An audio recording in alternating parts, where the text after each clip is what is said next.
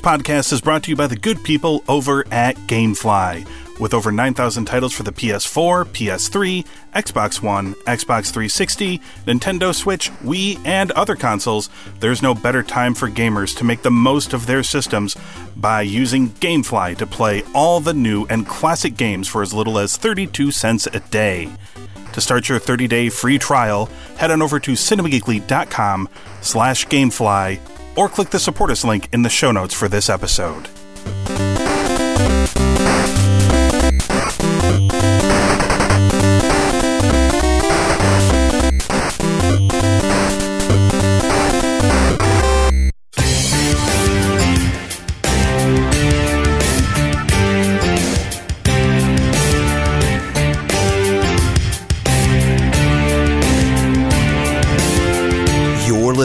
To a podcast from the Cinema Geekly Podcast Network.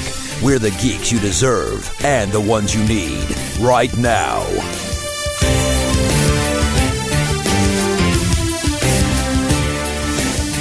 that you, you mentioned some teams.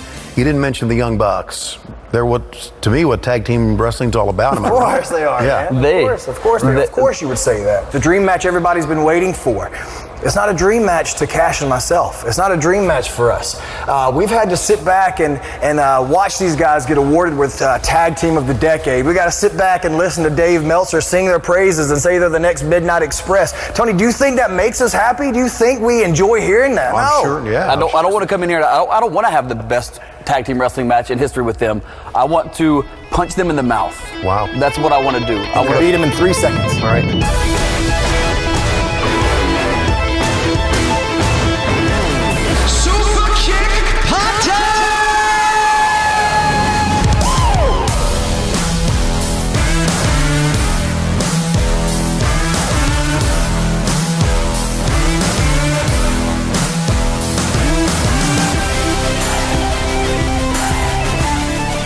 It's a brand new episode of the Elitist Cinema Geekly's AEW podcast. It is Anthony Lewis along with Nick Montes, and we are back to talk more AEW Dynamite on TNT.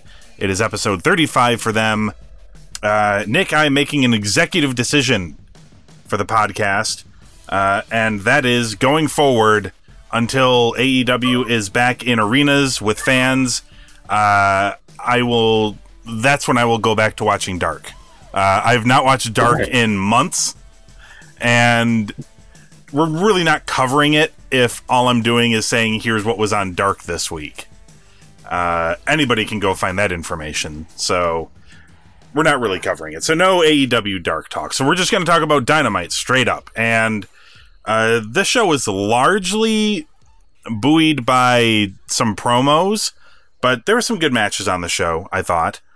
And it opened with uh, a Black Lives Matter video, which I thought was very impressive. I don't think WWE would do something like this. And it was very straightforward and very much to the point, and literally included the words Black Lives Matter in it, which is not something I imagine WWE would actually do. It was not something they put in their own corporate statement that they put out. Um, No. So I thought that was very nice. Um, the announcers, uh, well, we get a recap of last week, and then the announcers run down the events for tonight. And the opener is the Super Bad Death Squad, Kip Sabian and Jimmy Havoc against Hangman Page and Kenny Omega. Uh, Omega and Page putting up the AEW Tag Team Championships in this match. Uh, the heels are surprisingly in control over Omega early on, and for like a good portion of the beginning part of the match.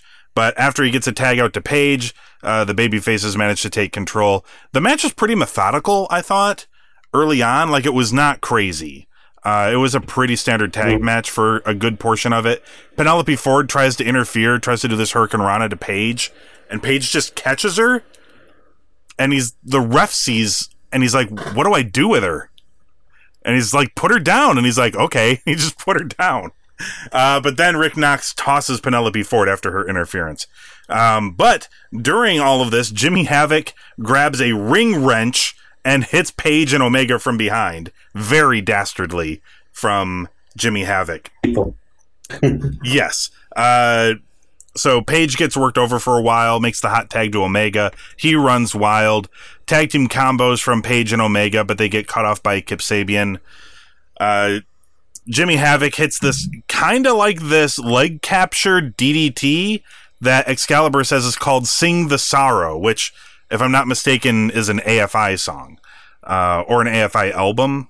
I don't remember, but either It is way, an album. Yes. Uh, he goes for the pin, but it is broken up by Page. Poison Rana on Sabian onto Omega. Omega manages to somehow fight off both men, and they hit the drunken trigger for the win, which Excalibur is dubbed whatever it was, the last call or something. Uh, but let's be honest, drunken trigger is the better name for this move. And uh, the champions win. What did you think of the opener?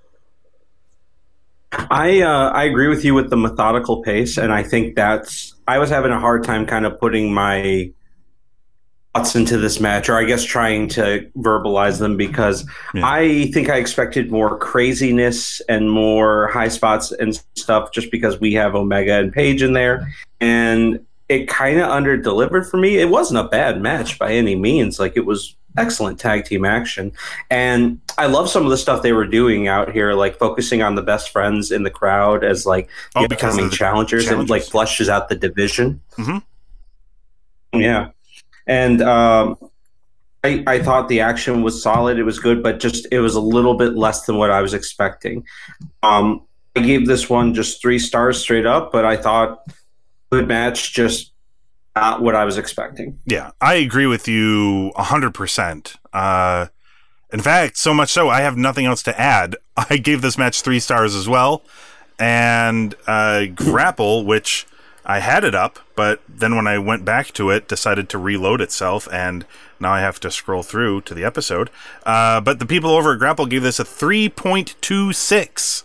So a little bit higher than we were, but in the ballpark. Uh, we get video of uh, Tully Blanchard. He's pissed off at Shawn Spears uh, for just acting like a fool, and then gives him a glove, which apparently contains significance, but perhaps just old school enough that I don't understand what this is in reference to. Do you? Like a coal miner's glove or something like that. No, it I was like it was like a fingerless glove. I I don't like is he going to do the heart Oh. punch or some shit? Like I don't know what this I don't know what this like Schiavone and Jim Ross acted like this is something we all knew what this was and I did not get the significance of this. I didn't either. No, I really didn't understand what it's supposed to be. And maybe he's going to use the heart punch as a finisher going forward. Maybe. Um, up next, we got Brian Cage against Sean Dean. Uh, Cage is now using more suplexes in his squashes. So he suplexes the shit out of him, hits the drill claw, and wins. I gave this a one. Uh, what about you? I gave it a one also. There's not much to it, but it was an impressive, dominant display. Yeah, Grapple went 1.31. So, yeah, we're right about in the ballpark. Post match, Taz is pissed. He thinks that John Moxley took him lightly, that they aren't a joke. This isn't a game. Moxley comes out. He says he was smiling because he's fighting someone like Brian Cage. That makes him happy. This is why he's in the business in the first place for fights like this. But he says don't waste their time trying to intimidate him. Cage is over his head. He's a different breed of shark, and he is going to retain the AEW championship. Uh, I like this. It's they're doing the best they can for a match that doesn't have like a very heated backstory. Cage just won a shot at the title, and uh, they're trying to build it up the best they can. I think they're doing okay. Yeah, they're not doing bad, but that has kind of been the theme for all of this title run is like we're just fitting things together as we go, whatever we have. Yeah. Uh, then we get the first of actually a couple of weird segments. Uh, Alex Marvez apparently finds Lance Archer beating up a luchador in a construction zone. Uh, after he's done doing this, Archer says one loss doesn't bother him. He's a monster. He's not a spot monkey. And he's going to show everybody what he means when he says, everybody dies. what a weird little thing that was. Very weird. Yeah, and Jake Roberts was terrified. He couldn't keep this man under control. Uh, then in another weird segment, Extreme with a Z Hardy Boys Matt Hardy visits private party.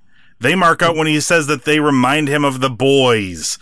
says that the private party is like, hey, we should team up and call ourselves Hardy Party. He's like, okay. Uh, and then walks into the hall and then sees Sammy Guevara, to which he says that he has respect for him. I thought this was all pretty weird. It's almost like BTE is really starting to bleed more into AEW, especially when you have no crowd. Yeah. Uh, I, I thought the the Sammy part was funny. We're cool, man. Respect. Yeah, we're cool. Uh, he's like, all right. Uh, then we got Chris Jericho versus Colt Cabana, which is not a match I would have ever expected to see in my lifetime. But here we are. And apparently, the setup for this was that during the pull apart with Mike Tyson last week, Chris Jericho blames Colt Cabana for him not being able to get his hands on Mike Tyson. Uh, Jericho is being held back by like 30 guys, of which Colt Cabana was one. Uh, and he's decided to single out Colt and blame him for this. And now they are fighting in a match. So uh, Jericho tries to box Cabana, uh, you know, body shots and things like that. Cabana takes him down uh, several times and then out to the floor. Hits this great Asai moonsault to the outside onto Jericho and Hager. But Hager eventually interferes, giving Jericho the advantage. That carries us through a break. Coming back from it, Cabana makes a comeback. Uh, Jericho goes for the Lionsault, but it is avoided by Cabana. But Jericho lands on his feet. Cabana knocks him down, and Jericho lands in supine position, waiting, uh, essentially luring or uh, trying to bait Cabana into going for the Superman pin, which uh, Cabana falls for. And at the last second, Jericho puts his legs down, captures Cabana's legs, and rolls into the walls of Jericho. I thought that whole sequence was really good. Top notch. Awesome. I just thought that was amazing. Uh, Cabana manages to escape, hits an avalanche Frankensteiner, gets a two count. He tries to do his fancy European uh, grappling through the legs, his World of sports stuff. Uh, but Jericho has no time for any of that and just smashes him in the face with a Judas and uh, pins him. Gets the win. Uh, what did you think of Jericho and Cabana? I actually think I like this more than the opening match. Um, to me, this is kind of a big deal. Like Colt Cabana is like, if you grew up watching or if you were big on indie wrestling within the last 10, 15 years, Colt Cabana is your guy, Yep. and you put him up against Jericho, that's a huge deal. And they had a lot of fun together in a really strong match. Like you said, that sequence was one of the coolest parts of this match. Um, I loved that Cabana tried to do something fancy and then got caught with the Judas out of nowhere. I thought it was a fitting way to take his loss right there. Yeah. Um, and they renamed the flying asshole to the flying apple. Oh yeah, they've, it's actually been that for a while. I think since his most recent stint in Ring of Honor, I think they've been calling it the Flying Apple uh, to prevent censorship. Yes, Oh, okay. I'd never heard that before. Like yes, it was weird to me to hear that, but yes. um, I I like this one a lot. I I just think there's all that experience in the ring right there, and it shows. Um, I gave this one three and a quarter star. Oh wow. Okay, so I like this a little less than the opener, but I think it's only because it was kind of short. I was kind of hoping I I was hoping it could have gone a little longer, but I enjoyed it. Uh, I enjoyed it for what it was, and a few of those moments were really amazing, like Jericho doing the Lionsault and landing on his feet.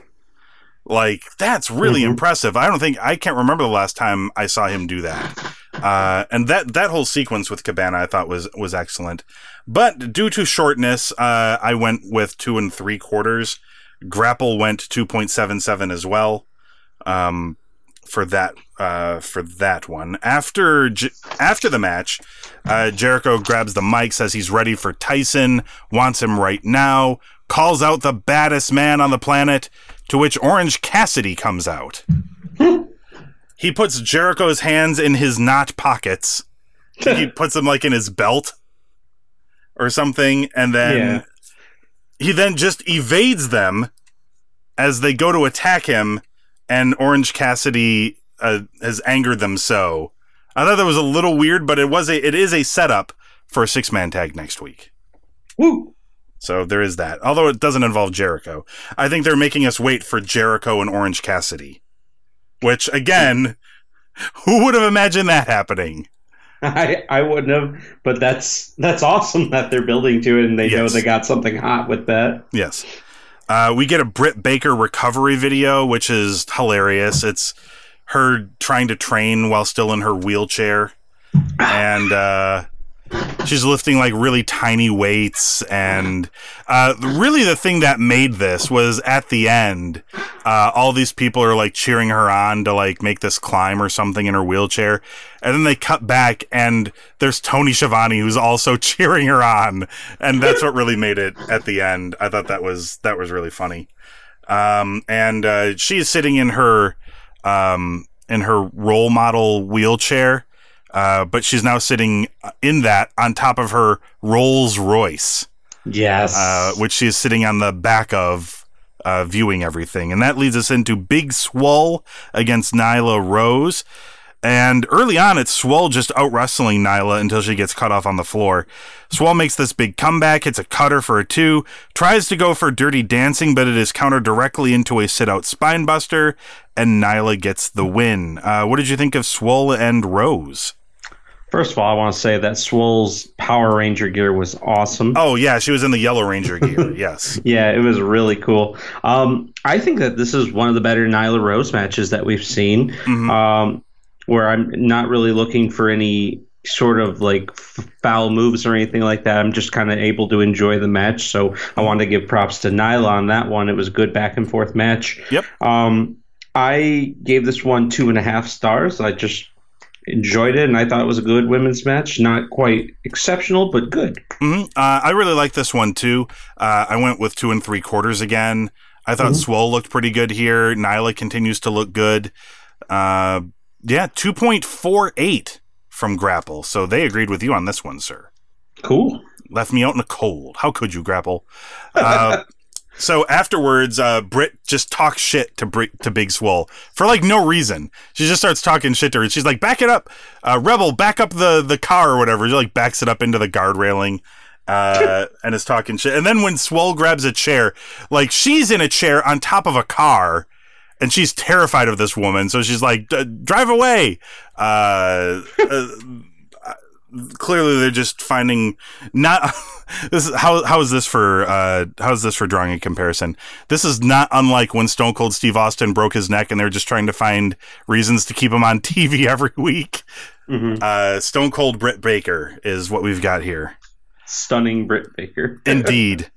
Um, another really short backstage thing with Tony Schiavone, or he's with Darby Allin, and asks him about Brian Cage and this thing with Taz, and if he thinks it has any direct tie to Taz trying to mentor Darby Allin. And all Darby says is that life is a joke, but he will get the last laugh on Cage. So there's they're still building to that match. Mm-hmm. Then Tony Schiavone very quickly, I guess, runs to the next room where he sits down with FTR and he asked them what that stands for. And they said that it stands for whatever they want. Uh, it can mean for the revolution, it can mean follow the rules, uh, it can mean whatever. And they talk about all of the tag teams that they want to wrestle. They put them over for the most part. Uh, they talk about all these teams and they don't talk about the Young Bucks.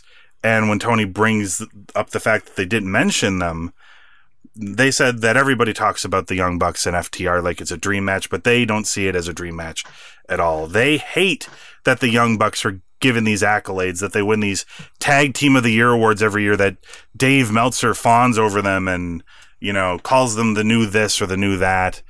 Um, you know, they uh, they want to punch them in the face.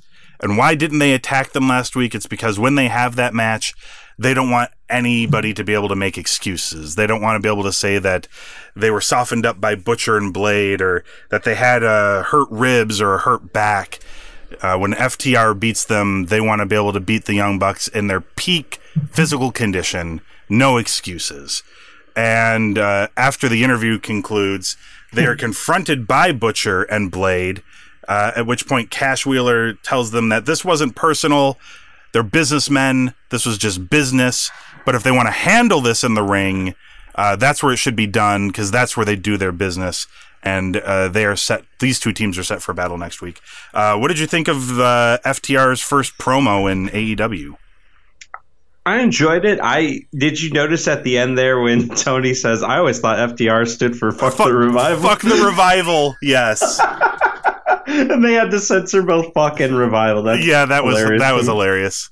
Um, I, I liked it just because it kind of gave us a look into them and gave us a little peek ski. Not too much information, but Yeah. enough to make us excited for these potential matchups. When you look at all the possible combinations we can have, Mm-hmm. um, I'm excited to just see them get in there because their tag team. I think the tag team division is the best thing AEW has going for them. Yeah. Um, it's exciting, and I wouldn't have predicted that we'd have a team like Omega and and the Hangman running things right now. So And they're like the best team. Like they're They amazing. and they were just thrown together like it's it's Yeah. random but it's awesome like obviously they have chemistry together because of all the years we've seen them together but Mhm. it's amazing yeah, it's it's really ridiculous. I thought this was a great segment as well, uh, and FTR came off really well. Uh, next week, they announced that uh, the winner of the main event will be defending the TNT Championship against one half of Private Party, Marq Quen. Also, Best Friends versus Inner Circle, Santana Ortiz and Jake Hager against uh, Chucky T, Trent, and Orange Cassidy. Uh, Alex Marvez is with Colt Cabana backstage. Colt says that his record is good. Uh, you know, his match was impressive, but he can't seem to get the big wins in AEW. Uh, he is then approached by Brodie Lee, who says that loss is a part of life, and how we deal with it is what's important, and that he can help Colt Cabana. And Colt Cabana seems to suggest that this is not his thing, but he doesn't outright turn them down either. Uh, then we get the main event Cody defending the TNT Championship against Jungle Boy. And uh, this was a battle. Both of these guys are pretty evenly matched in the early going, but Cody's experience essentially kind of gives him the edge. Uh, he goes for a disaster kick, but misses, and Jungle Boy hits this great outside in DDT onto Cody for a two. Uh, catches Jungle Boy though and dumps him to the floor. After a break, uh, Jungle Boy just eats this headbutt from Cody that sends him back into the one of the retaining walls there at Daily's Place. And Cody's just like, "Hey, it worked one time. Let's try again." And goes to headbutt Jungle Boy, who moves, and Cody just eats this wall, just headbutts this wall, and uh, the next time we see Cody, he is bleeding and his eye is his left eye is covered in blood. He can't see. And they get into the ring, and Jungle Boy uh, keeps essentially going after the eye. There is, in fact, a moment where he pins both of Cody's arms down and just starts like hammering. You know, he wants to win this title. He might be a, he might be a good guy, but he's trying to win this championship. Uh, Cody hits this great stalling superplex for a two. Uh, then they both get on the top rope on the other side, and they both tumble off through a table. And when they get back into the ring, both guys are groggy.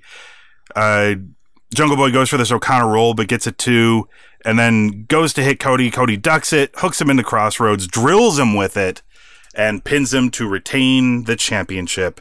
What did you think of the main event?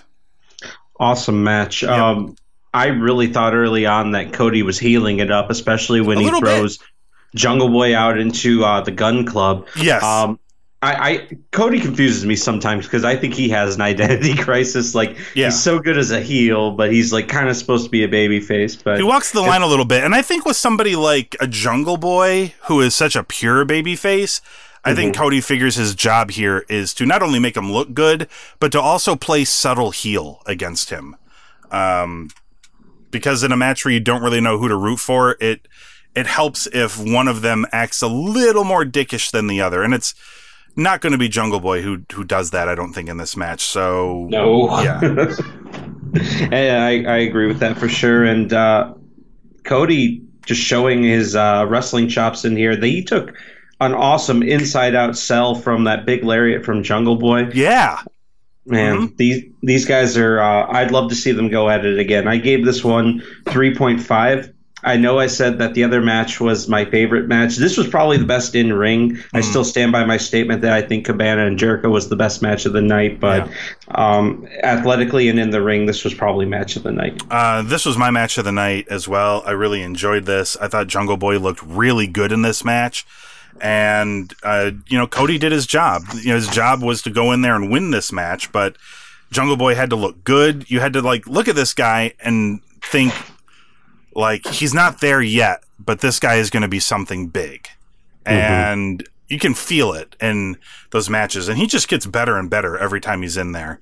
He Uh, does. I think Jungle Boy is awesome and uh, he also had like a nice little spat with MJF as well, which was sort of done as like a distraction, you know, until they were like ready to cut back to Cody, who was all bloody. Uh, I'm sure they wanted to make sure he was bleeding properly before they went back to him. So he got into like this spat with MJF uh, at ringside. So yeah, that was, and that's always good to get MJF riled up. So and to hear Tony Schiavone just get mad, like he hates MJF so much. Uh, but yeah, I really like this one. I went three and a quarter, and I thought this was definitely the best match on the show. And Grapple went 3.29. So yeah, they were right there with me on that one. Oh yeah. I would say good show, right? Yeah, it was a good show. I I don't think it was like blow away, but it was not bad in any way. It was a solid show, right in the middle. I think it's a Yeah. three star show. We could call it. Yeah, I think that would fit into there as well. Uh, they did announce Fighter Fest for what was it for July 1st and 8th? Yeah, it's gonna be two nights. So uh, that's going to be in a few weeks, and that's going to essentially replace Dynamite for two weeks. Uh, they're doing the Fighter Fest event, but it will be on TNT. Uh, it'll be kind of like when they did the Bash at the Beach thing, I would imagine, right? Yeah, Uh, definitely. Where it's a little more themed and laid out and stuff. So yeah, that's what we're going to be getting on uh, on July 1st and 8th, and they've already announced the uh, the two title matches, Omega and Page against Best Friends for the tag titles, and we also know Moxley against Brian Cage for the World Championship. Um, I don't think they've signed anything else yet, but we still got a few weeks to go uh, before that. One one could expect uh, the other titles to be on the line as well. So. All right. Uh, that's it for the podcast for this week. Then head on over to cinemageekly.com to check out the archives of the show. And of course, you can find us on Apple Podcasts, Google Podcasts, Stitcher, and Spotify. Just search for The Elitists. Hit subscribe, and that way you can come back next time to hear Nick and I talk about more AEW Dynamite on TNT, featuring Cody defending the AEW TNT Championship against Marq Quen.